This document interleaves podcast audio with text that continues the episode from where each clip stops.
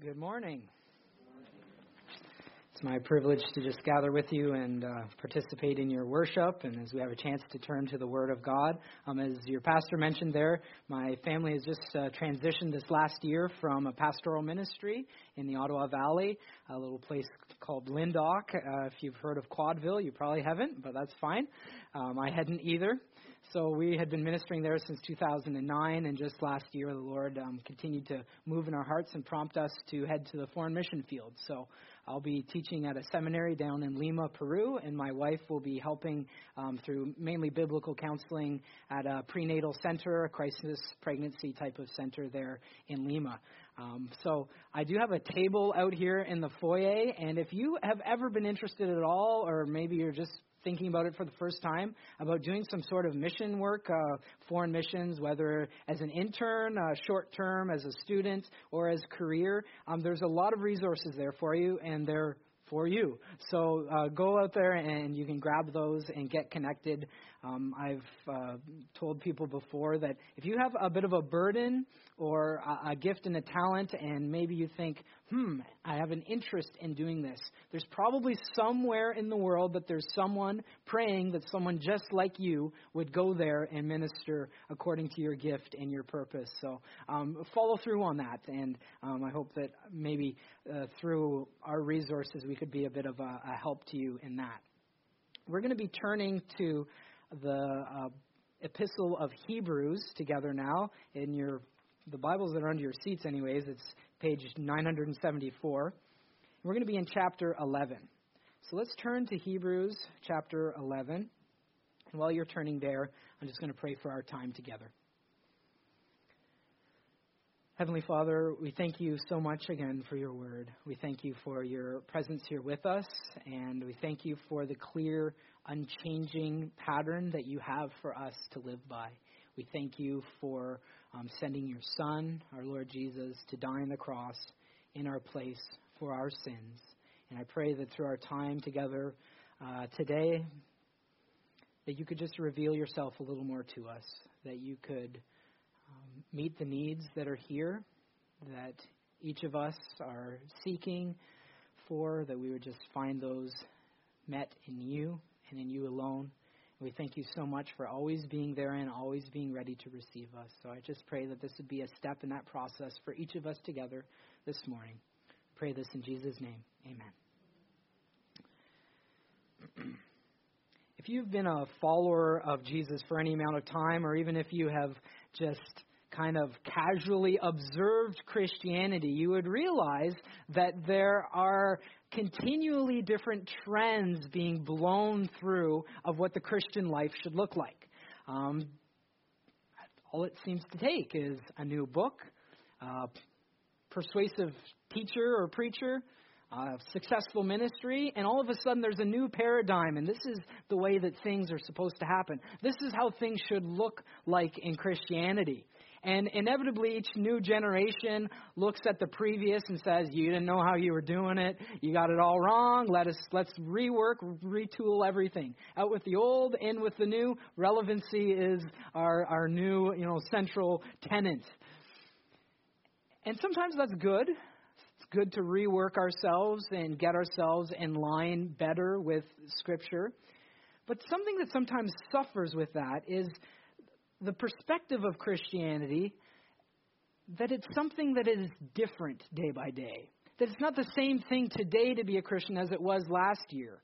That there's some new, better way to do this thing. That 10 years ago, um, we really have made this great advancement. That 100 years ago, that 1,000 years ago, they just didn't get what it was to be a person of faith. See, there should be a constant in the life of a person of faith and that is the Word of God speaking into their life. And that is something that is unchanging. So we're going to look into His Word together today and ask ourselves, what is a person of faith? What is, how can we crystallize this? What does this look like? It may have many expressions, but what does Scripture speak of when it talks about a person of faith? Now, I realize even as I begin to talk about faith and a person of faith, that there are many different perspectives on that. you may hear something different than the person sitting beside you.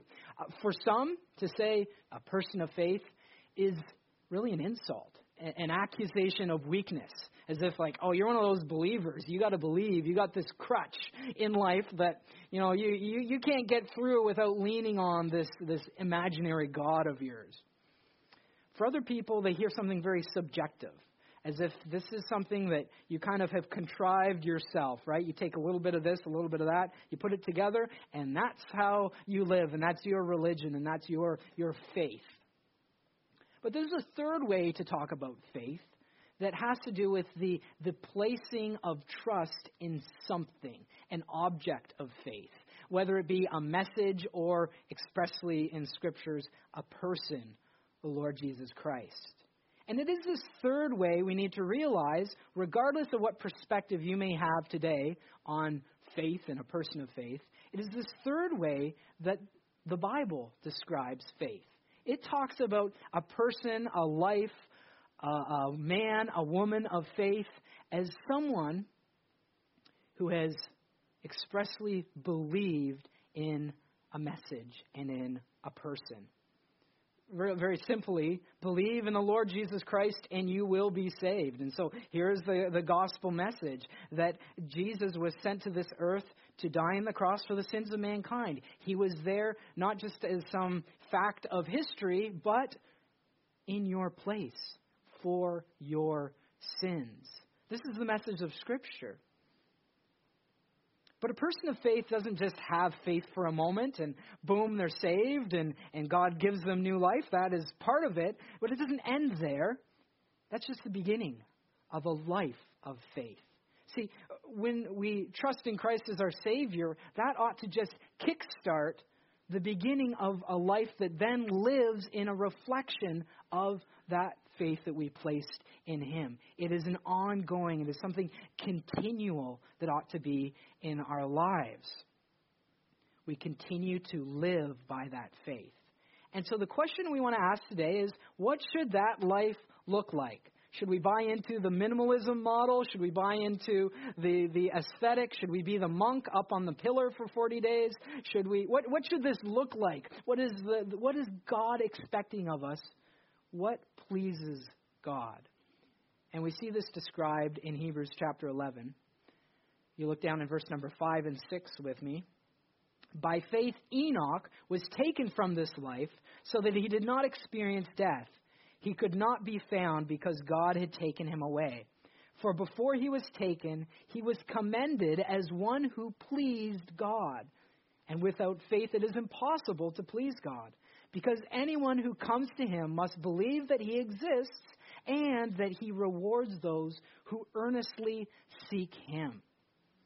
See, many times we turn to verse 6. We say, this is what faith is all about. But you notice this little thing called a conjunction? Go back to school in your mind for a moment. It's an and here. It might be a but in your translation at the beginning of verse 6. It's telling us that this verse, verse 6, is built on something that came before. In context here, it's saying the life of Enoch is the example of faith this type of faith that is then uh, brought in an application in verse number 6.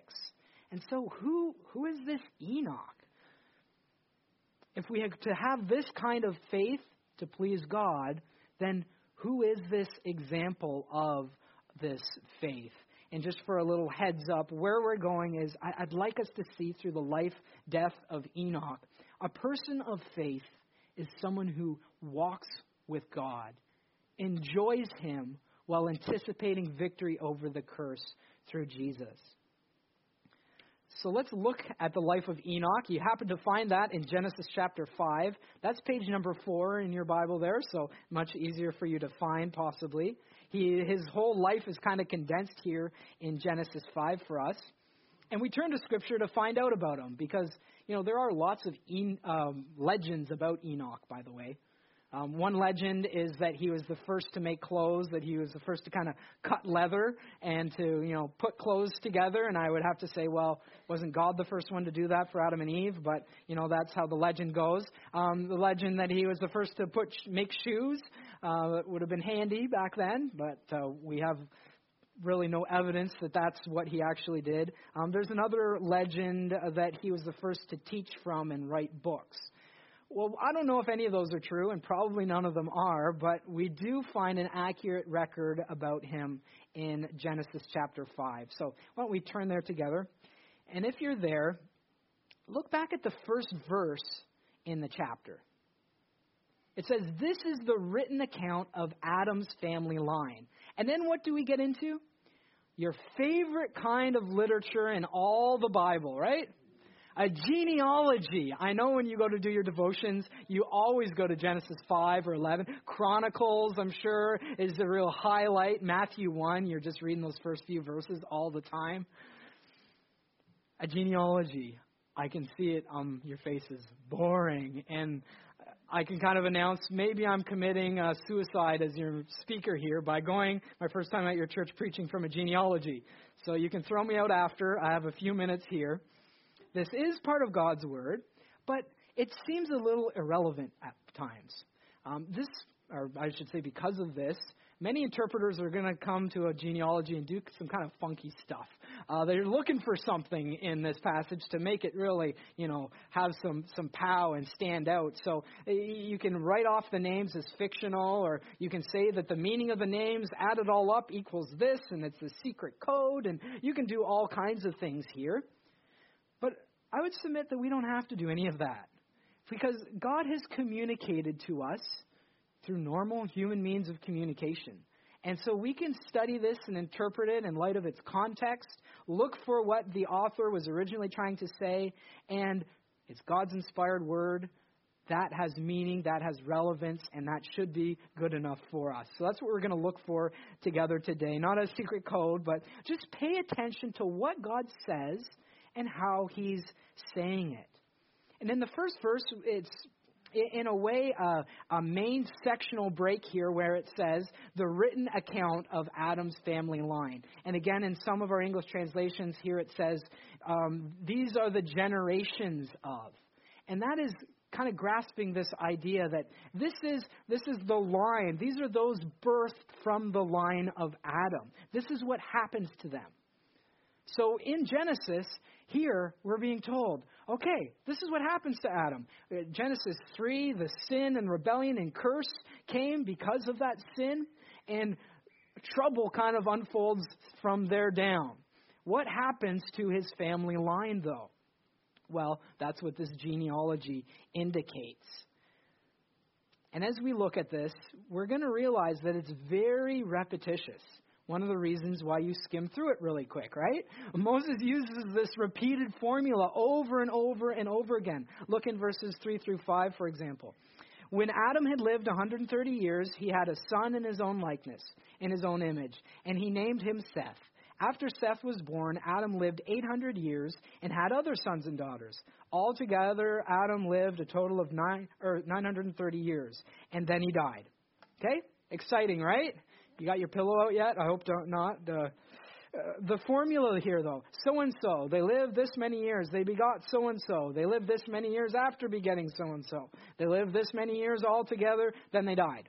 Okay? And it goes over and over and over again. And you could go but right through this and put yourself to sleep by the fifth entry, probably, I'm guessing right now.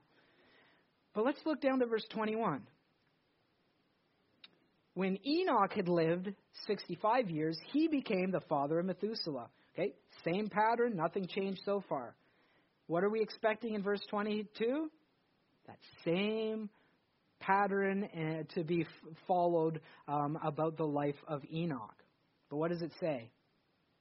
After he became the father of Methuselah, Enoch doesn't say he lived, it says he walked faithfully with God 300 years and had other sons and daughters. What happened to this beautiful, smooth, repetitious pattern? It shattered. And often we should realize this when we're reading any literature, and including scripture, when there is something repeated and repetitious over and over and over, often the author's doing that because he's about to break that pattern. He's about to bring an anomaly, introduce something so that the break of pattern brings it to the reader's attention. It, it shows its prominence in his message. And this is exactly what's going on here all of the other entries into uh, Adam's um, lineage, they lived and died.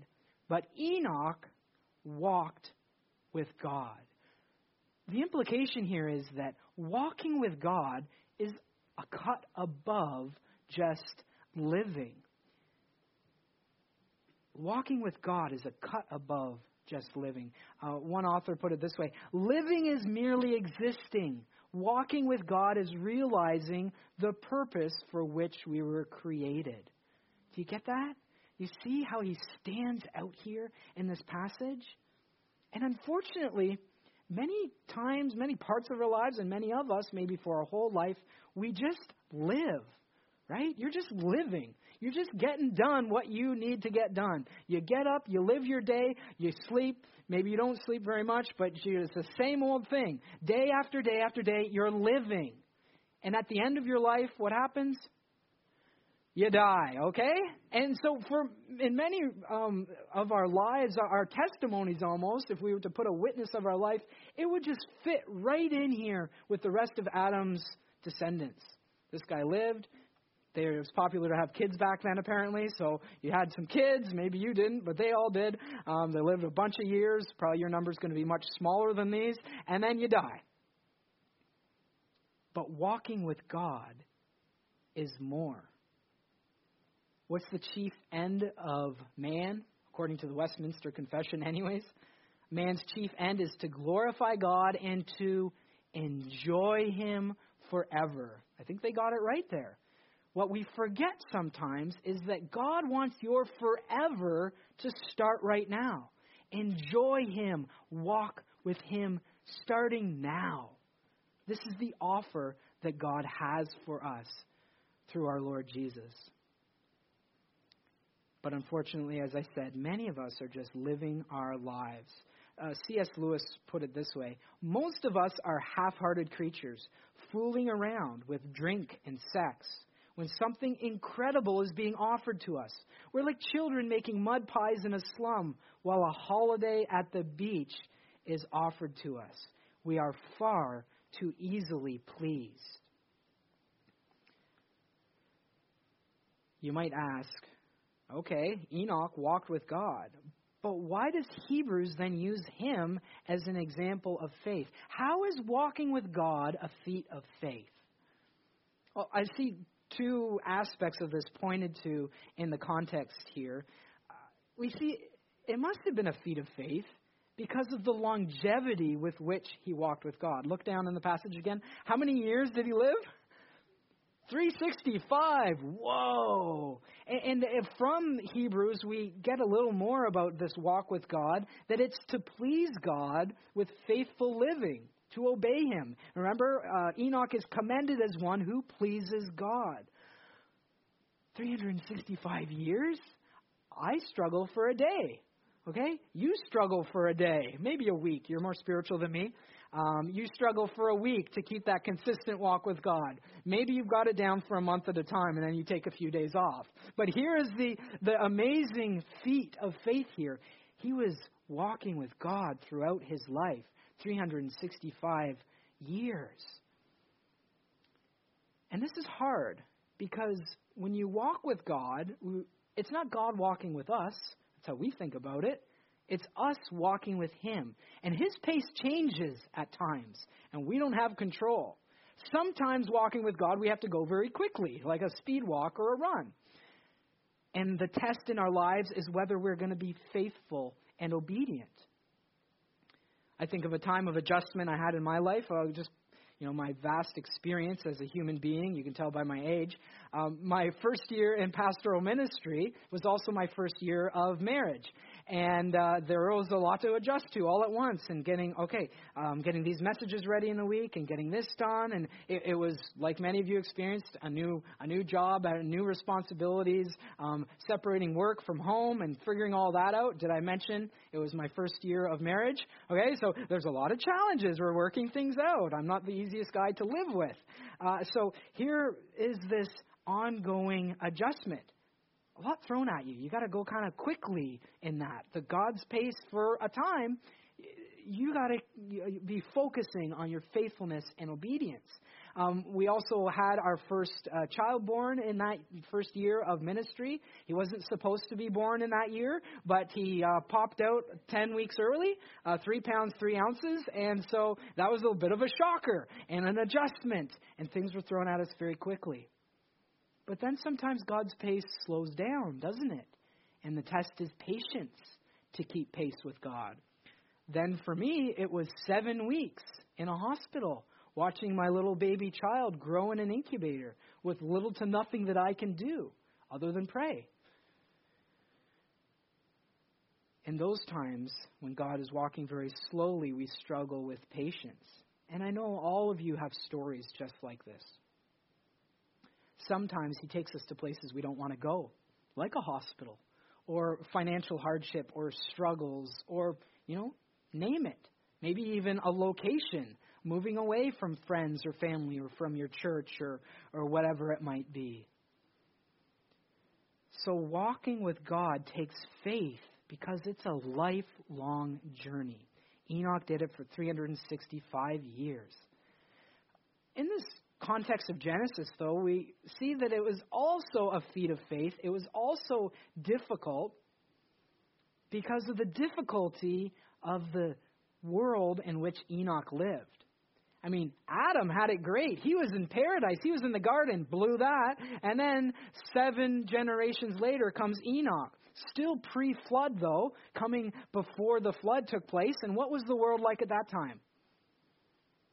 Oh, just just roses, right?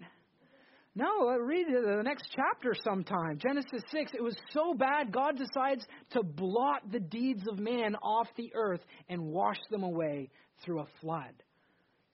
I mean, that's a difficult environment to be in. He is the first out of all of Adam's line to be mentioned as one who actually walks with God. So he stood out. He gave up on acceptance. He had to fight hard to not walk the pace of the world and those around him and get caught up in all of those priorities. I mentioned uh, that there's another place in the Bible that talks about Enoch. It's in Jude. And there we find out that Enoch was, as people who walk with God will do, he was sharing God's message with those around him. And it says there that this is what Enoch had to say.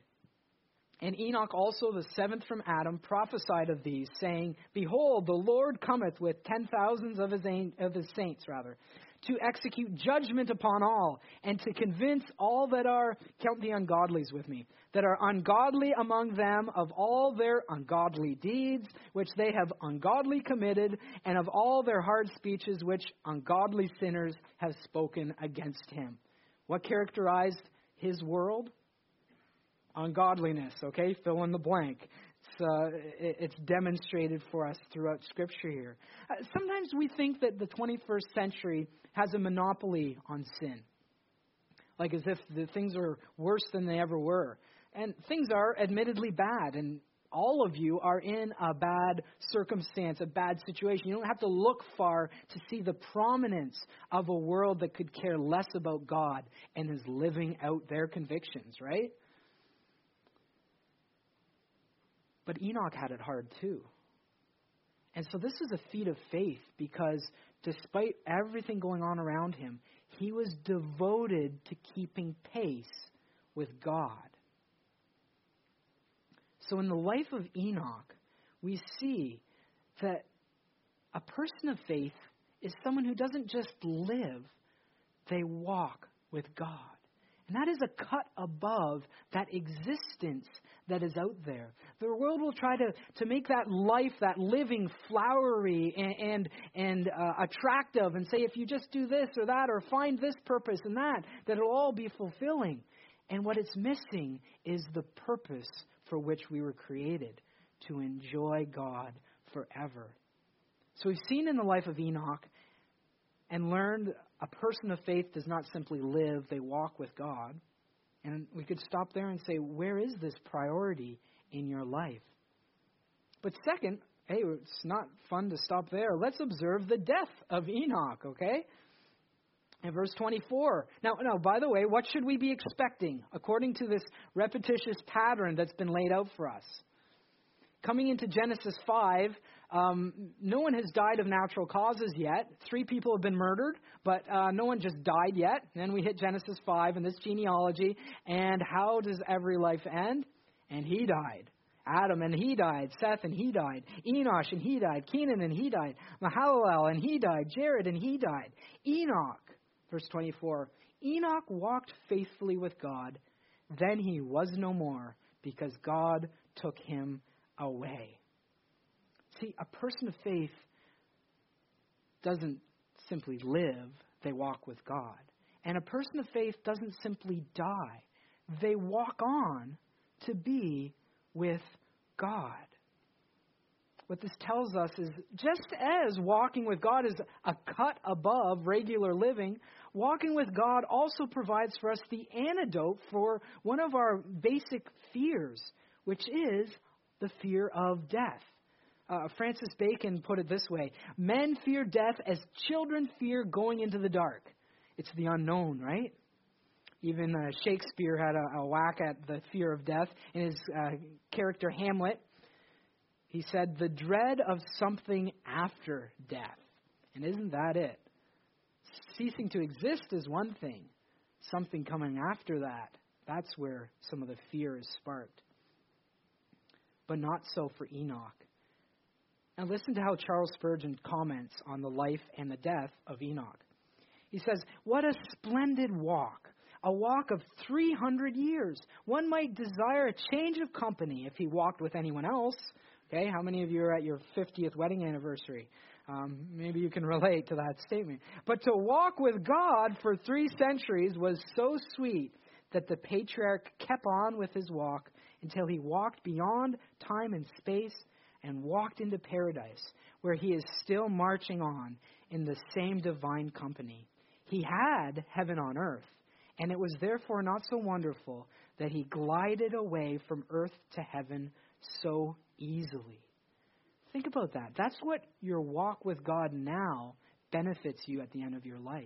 A smooth transition from this life to next because you've got the same companion, the same friend, the same confidant, just going on into eternity.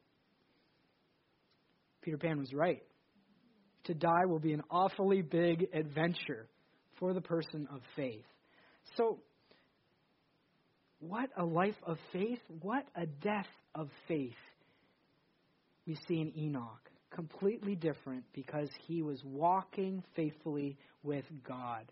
Now, I don't know what it looked like for him to pass on from this world. Um, some some will talk about he he was translated from this life to the next. I don't know if it was kind of the fiery chariot, like the Elijah thing, and the you know coming for to carry me home type of picture, being dragged off. I don't know how a sci-fi picture or a movie would kind of depict this. Enoch, you know, being transported, disappearing. I don't know what it would exactly look like. And I can't promise that that's what your end of existence here on earth is going to be like. But that doesn't mean we can't enjoy the same transition from this life to the next. Because God has taken the sting of death out of this life. Through Christ's finished work on the cross, He didn't just die on the cross, He was buried and He rose again, demonstrating victory, not just over sin, but over death. So we can enjoy the same comfort. Uh, Hebrews 2 puts it this way we can find comfort in this. Since the children have flesh and blood, speaking of Jesus, he too shared in their humanity, so that by his death he might break the power of him who holds the power of death, that is the devil, and free those who all their lives were held in slavery by their fear of death. You see what the life that is lived walking with God offers?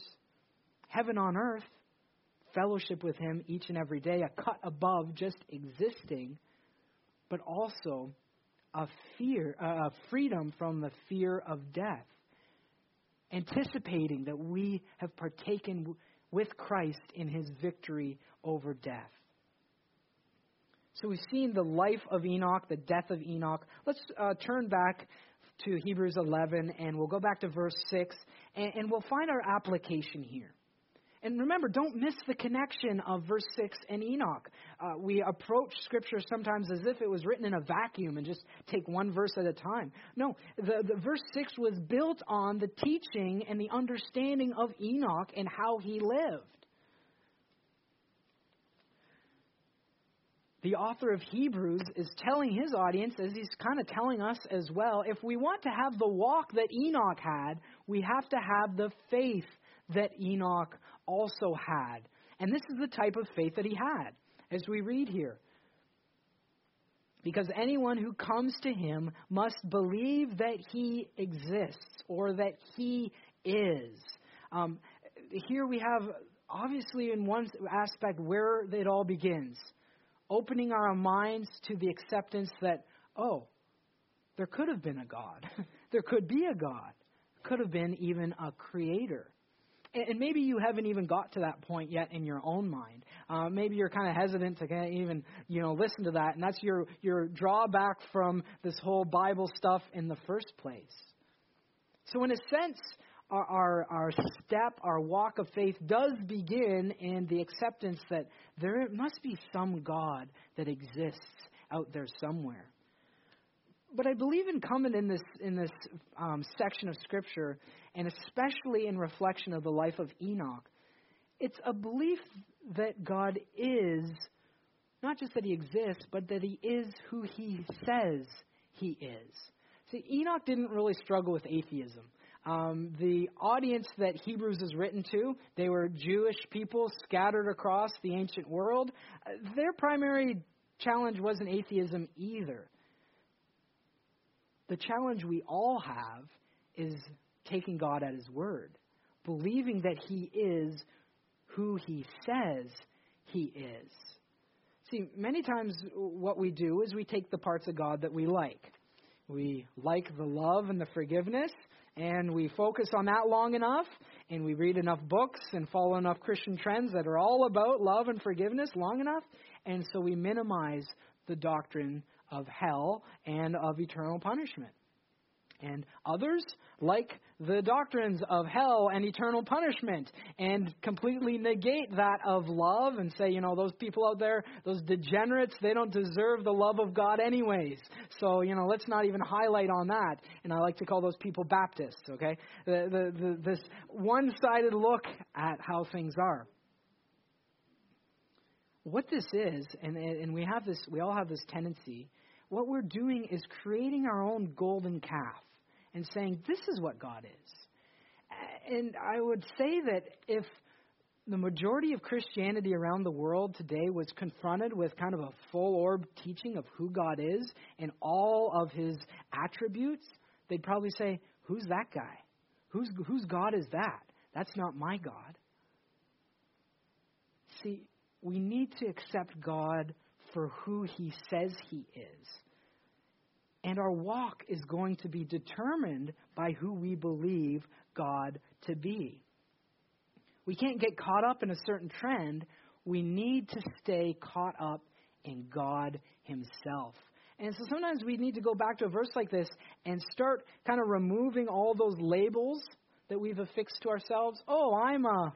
Rip that off. Rip this off. Rip all the labels that we put on ourselves and other people around us and say, wait, who is God? That's who I'm pursuing. That's who I want to be associated with. That's who I'm walking with day by day. Who is He? Who has He revealed Himself to be? And obviously, I can't get into all of that. We wouldn't have enough time. That's what we're going to be doing in all of eternity, is learning about more and more the depths and intricacies and the amazingness of who God is, something that's eh, incomprehensible for us at the human level. So let's just look at who God says He is in this verse. Believe that He exists, that He is, that He is who He says He is, and that He rewards those who earnestly seek Him. So, what do we learn from this about God? I see that God not only can be found, He wants to be found. Do you see that? Now, not because He needs to be found. Um, it's not that God created mankind because he had some lack in himself. No, he was completely uh, um, uh, full and without lack, and yet for some inexplicable reason, he wanted to know us. He wanted a relationship with us. He created you because, I don't know why, but he wanted you to walk with him day by day. And God the Father sent the Son to earth to become human, to save humanity for this very reason. Because even when we turned our backs on him, he still said, It is worth me dying in order to bring these people back into right relationship with me.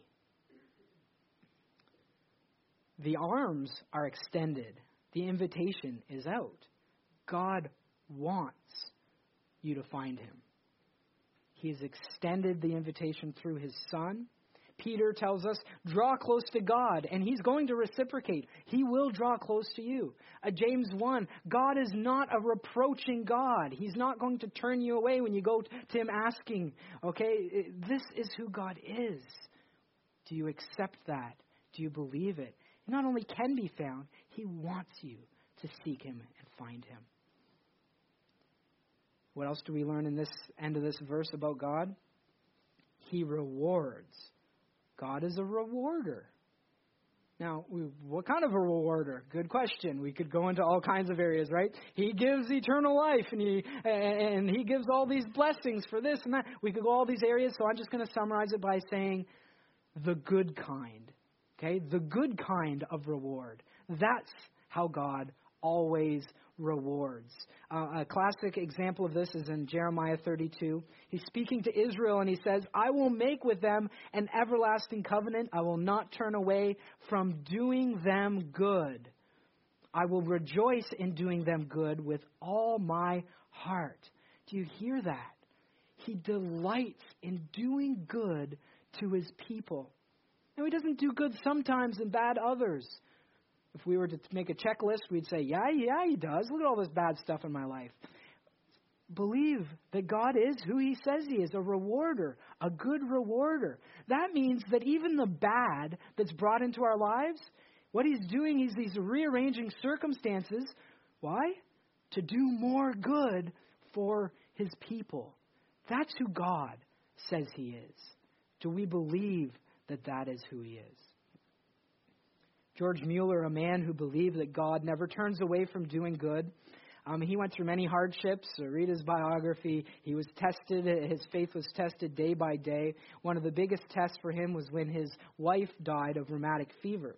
And uh, in typical George Mueller fashion, he decided he was going to preach at the funeral service. Okay, this is not going to be my choice. I wouldn't recommend it, men.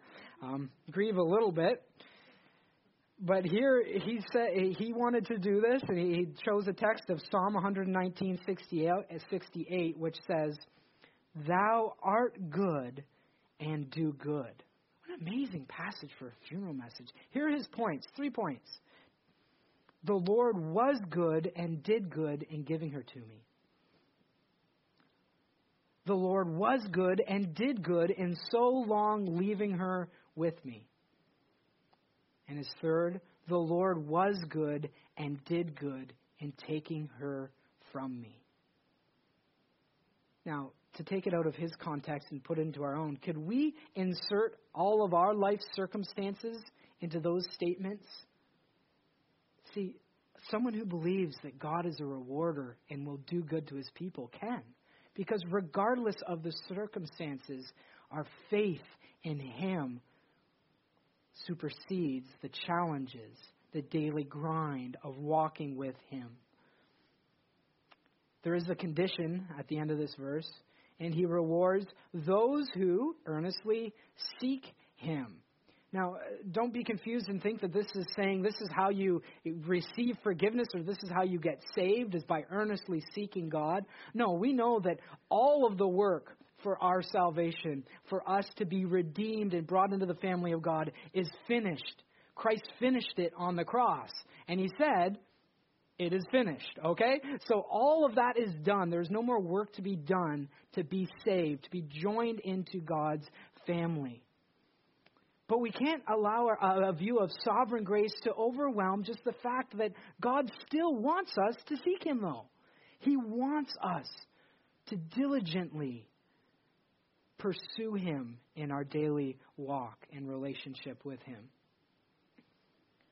So, through all the noise in Christianity today, all of the trends that come and go and that many of you have lived through, the Scripture clarifies and crystallizes what a walk of faith ought to look like. It uses the example of Enoch. A person of faith doesn't just live, they walk with God. They don't just die, they walk on to be with God. And so a person of faith is someone who walks with God, enjoying Him and anticipating victory over the curse through Jesus Christ. And that removes all fear of death. So, are you living or walking with God? You know, some are dreaming of winning the lottery and all the good things that that would bring. That's one in a million shot, you know, or even worse odds. I don't even know what the odds are. But here's the offer heaven on earth, relationship with your Creator, walking with God. And it's not one in a million, it's been extended to each one of us through Jesus Christ. So it comes down to one of two decisions either your first initial to trust in Christ as your Savior, believing that He did die on the cross for your sins in your place, and start your walk with God today. Or maybe you are a person of faith, yet your faith is shallow. You've taken for granted this immense opportunity you have every day to pull that day out of the grind and the repetitious pattern, the cycle of life and death, and seeming so irrelevant and like there's no purpose to it, and walking with God. Far too many that call themselves Christians live far too much of their lives walking far from Christ. How can we do it? Walk by faith, for without faith it is impossible to please God. Let's pray together. Heavenly Father, I pray that your word would just be a sharp and two edged sword in our midst here, whether um, right here in this room or those who might be watching from their own homes online. I pray that you would once again extend to them your invitation, that you would make your presence known to them right now, that they would be um, comforted in the fact that you want to be found and I pray that that uh, journey would begin today, or that there just be more devotion to this idea of walking with you. Lord, our mission, our service, all these other areas of our life that are so important to what it is to be a person of faith, they all come under this umbrella and will flow out of our walk and relationship with you. So I pray you would give us strength to do exactly this, to walk as Enoch walked and walk by faith. Father, we thank you for your forgiveness when we do not. I pray that each of us would um, find that forgiveness and find you together today. In Jesus' name I pray. Amen.